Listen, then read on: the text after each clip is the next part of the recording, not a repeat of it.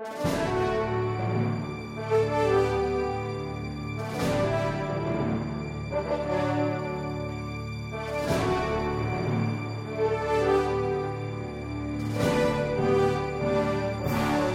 everybody. Welcome to Trek Trek. I'm your host, Justin Chang, and with me is Randy Nelson.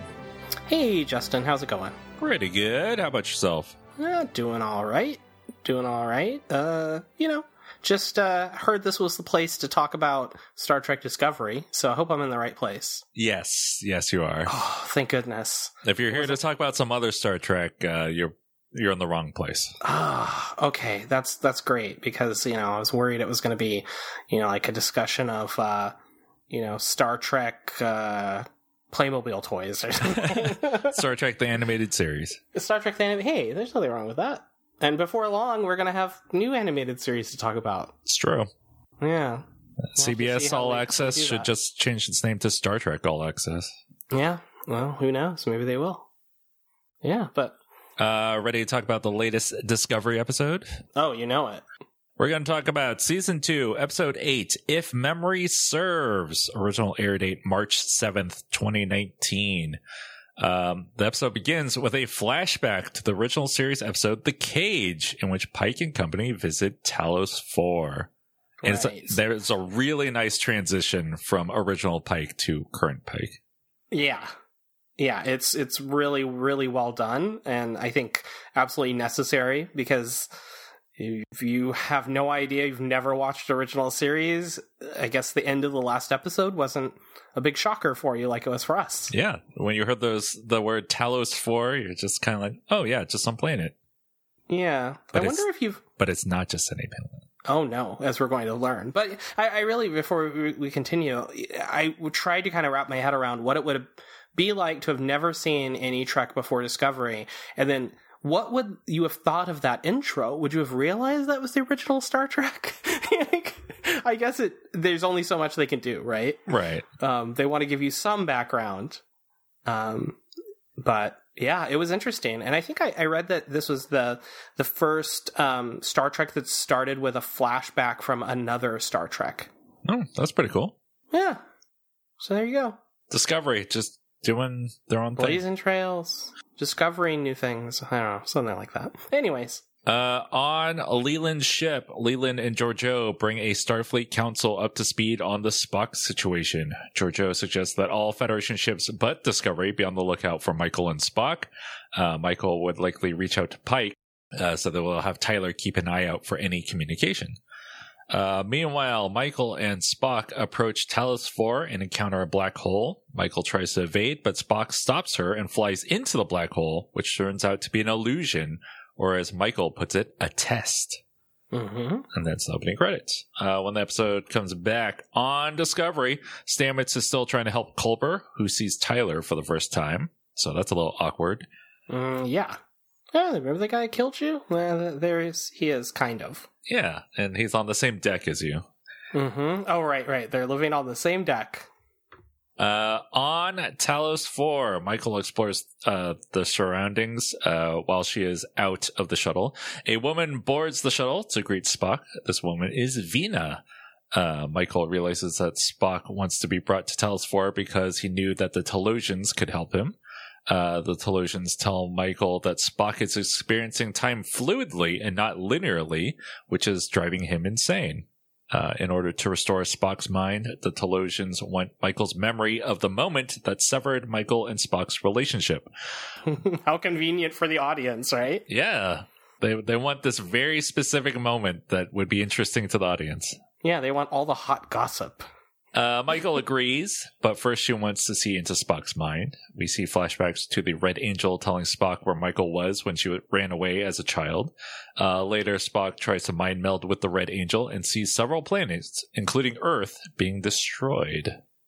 hmm It's a pretty dramatic sequence.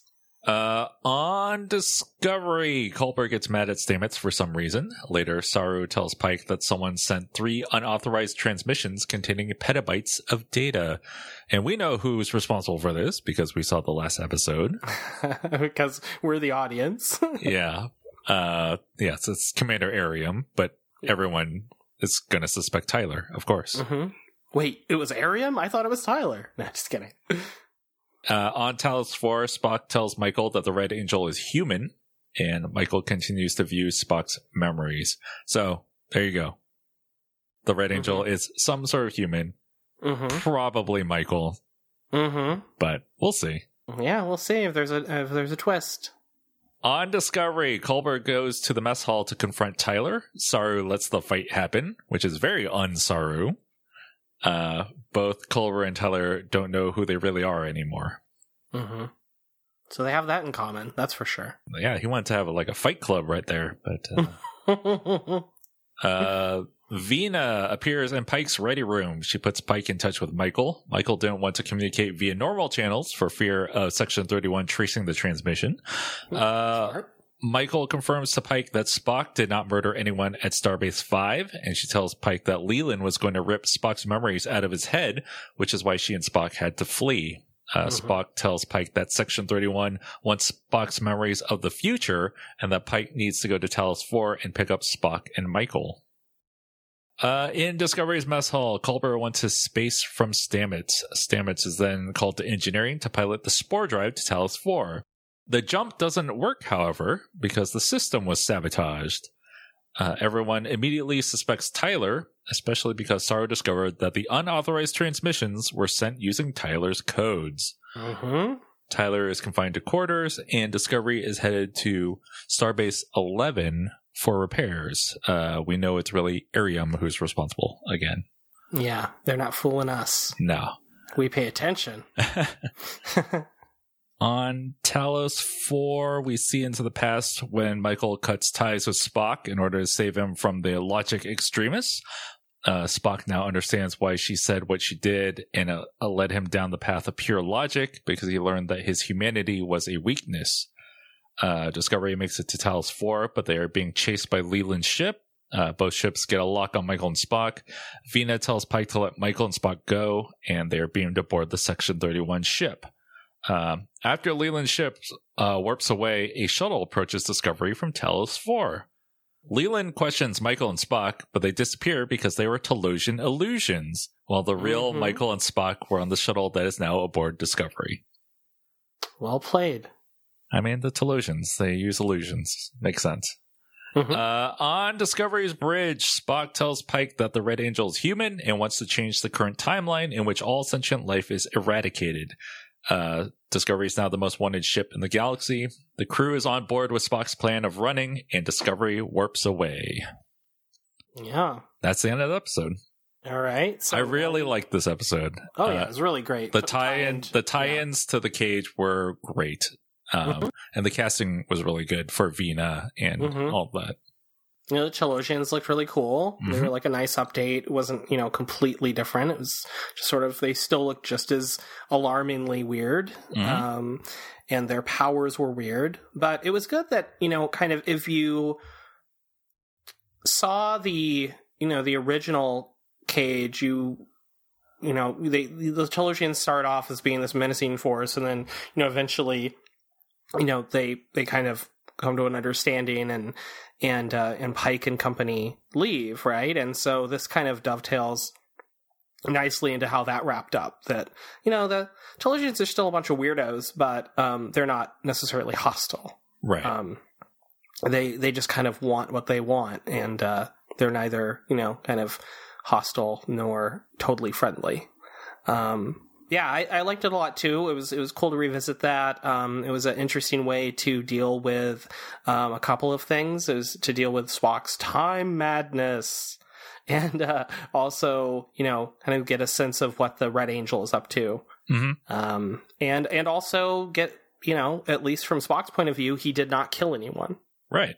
And uh, we knew, but well, of course. I mean, they're not going to have Spock, this beloved character, be a killer. hmm Um, but also is uh interesting to see the backstory between Michael and Spock.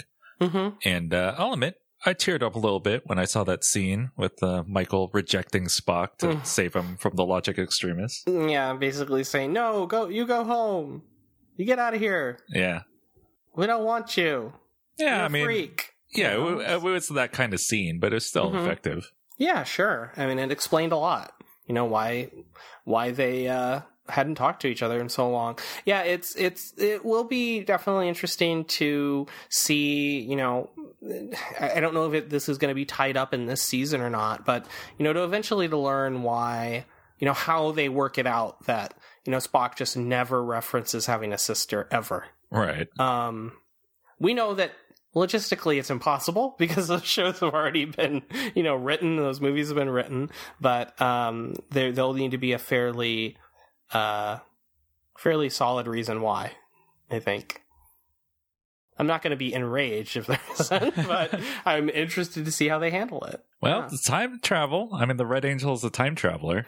the spore drive that's time travel There are there are many ways that they could resolve this. mm-hmm yeah well it's going to be uh exciting to find out how they do it Although back to the spore drive thing, I thought Stamets didn't want to pilot the spore drive anymore at the end of season one. Right. And now he seems to be called in to do it whenever it's convenient for the episode, right? Yeah, and he seems totally cool with it. Well, you know, and uh, I feel like they brought in this whole every time you use the spore drive and go through the mycelial network, it's destroying the ecology of the life forms that live there, right? Mhm, So I thought that was a perfectly valid rationale for why it was never used again. But um, it seems to kind of be sort of like a pick and choose here. Like, well, we got to get there fast. We got to wreck the ecology of this mycelial network.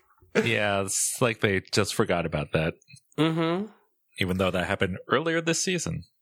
You know, I will say um, that you know there are definitely some points in the show where I do feel it's a little bit by the seat of their pants, and in terms of writing it, and that they do tend to bring up some you know some plot points that just kind of go nowhere. Mhm. Um, and and I, I'm guessing that's because you know they have kind of a an overall idea of where they want to go, um, but that they are sort of you know writing in reaction to you know previous episodes, um, and that they don't always you know they don't always think that through that much. Yeah, Like like should we go back to the uh, you know the forced evolution of the Kelpians? You know. yeah, that still sticks in my craw. Yeah. Anyways, but by and large, uh, again, this is a great episode. Um, so far, this season's been really, really good. I think. Yeah, I yeah I really liked uh, if memory serves. Mhm. Um, uh, next time we're going to talk about Project Daedalus. Ooh, wonder what that's about. We'll find out. Yeah, good. I'm excited.